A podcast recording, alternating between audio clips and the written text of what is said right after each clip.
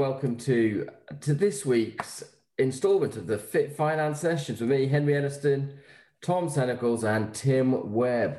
Hello and welcome. And we have three more days before we enter lockdown once more. So it seemed like a excellent excuse to take this chance to, to talk about lockdown and how that's going to perform on your portfolios. Before we go in, did anybody else notice that Boris Johnson's clearly a big rugby fan and he watched the Six Nations match um, before coming out to deliver his latest news?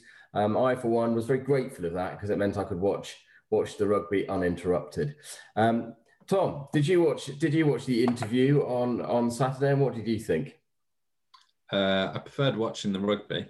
Um, the, yeah, I think uh, I, th- I, think politically, I think they feel they need to lock down, um, regardless of, of your views. Um, I think if other nations are doing it, there's a want to seem to be being proactive. Um, my personal opinion is it's it's just hurting the the economy, and I think we need to to get back um, to as much of normal as as, as possible. Um, but it, it's happened, and I think market wise, that's had ramifications. I think um, you started to see markets sell off in um, the last week or so as uh, Germany and France went into into lockdown, and we're approaching this this US election. So I think people are getting a bit jittery. Even the tech stocks have fallen in, in the US a little bit. Um, but there's been some rebound. I think the, the main difference is um, bonds aren't maybe providing the diversification you'd normally expect. Um, and treasuries have uh, also taken taken a bit of a hit. Um, but that's that's going to happen when there's sort of wide systemic um, events going across the globe. Um, but over the long term, um, as we saw earlier in the year, there'll be lots of panic and investors pile out of things, and then they'll also pile back in once once there's more um, headroom. Um, if you've got cash on the sidelines, it's a better time than what it was. It doesn't mean it's going to be plain sailing and a straight repeat of what happened back in March, but um, I think uh, there's definitely some opportunities there given we well, at least we know where we are this time, but it's it's not as big a sell off as as what we what we saw earlier in the year. Yeah, no, I quite agree. Tim, do you think there are any particular shares that that we should uh, we should be looking out for right now? I was I, I, I said to you boys just beforehand that my wife's just been to Waitrose and it's run out of loo roll already. So, are there any particular loo roll manufacturers out there that that we can go long? Well, obviously, the obvious one is Andrex, but um, that's, not, that's, not, official advice for any any listeners, by the way. um, no, I mean, from, from, what I gather, I think some sectors have been left to continue sort of un, relatively untouched. I think manufacturing has been sort of told to just continue as as it is. If if, if you guys don't correct me on on that. Um, so yeah, as, as Tom said, whilst it is much the same as it was before, it's in sort of in a different flavour with some things uh, continuing as is terms of individual stocks, I mean, no. Um, but I suppose that off the back of that, it's w- which sectors are, are being left to continue as is and continue, you know, relatively un, un, unscathed. Um, I mean, I saw this morning Ocado has, has bought a couple of robotics companies, which has um, pushed things up somewhat. But that's you know that sort of that would happen regardless of what's going on with um, with the lockdown, etc. That's just some fresh news, obviously. Um, no, yeah. Well, I, no, I think you're right. And of course, always very risky to invest in single stocks rather than a, a well diversified portfolio of, of a multitude of, of, stocks and other asset classes. I think it'd be very interesting. And I think that the, the I personally hope, of course, that, that we have a vaccine for this very soon.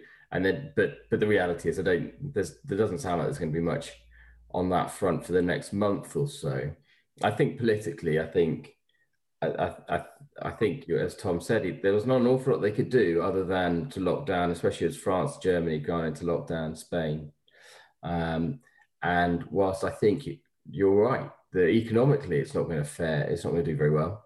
Um, you when you start getting deaths reaching the sort of four five hundreds a day, um, that will cause panic. Um, and of course, it's not very nice seeing lots of people dying Um, so, so I suspect that they have to do something. And more to the point, I think they were quite worried they were going to run out of beds in hospitals, um, which they do most winters anyway. So um, I suppose it doesn't take an awful lot of additional um, illness to, uh, to, to push through the, that barrier. So who knows? The Nightingale hospitals potentially get used uh, this winter. Um, I think the other thing is that uh, that uh, Boris is very keen that we we get to spend Christmas with our families. And so I suspect that even if this isn't not a four week, but a six week lockdown, I wouldn't be at all surprised if we're not freed, free for Christmas. Probably not so we can all go and spend it in a boozer. Uh, I don't imagine the nightclubs are going to be open for New Year's Eve, but probably enough to allow us to at least go home and see mum and dad. Um, that's what I'm hoping anyway. Fingers crossed. Otherwise, I suspect also there'll just be mass mass breaking the law of everyone just saying, well, sorry, I'm going to go and see mum and dad this Christmas. And I don't know how the police are going to deal with that. Who knows? Anyway, Charles, any more to add? No, I think it's just it's just your um uh, your wits about you and to stay in the course. I think uh, everything will come good in the end. I don't think much has changed previously from an investment point of view when you're investing over the long term from where it was last week. Um, yes, it affects entry points, but o- over time, those whilst those things help, um, uh, the strategy is just to stay diversified and, and stay for the long term. If if you panic and change course, that often has the the the negative effect on on the portfolio long term. So, um, yeah, can the news is always busy, but sticking to the plan uh, always gets you to, to the right de- destination. What a wonderful word of advice there from Tom at the end.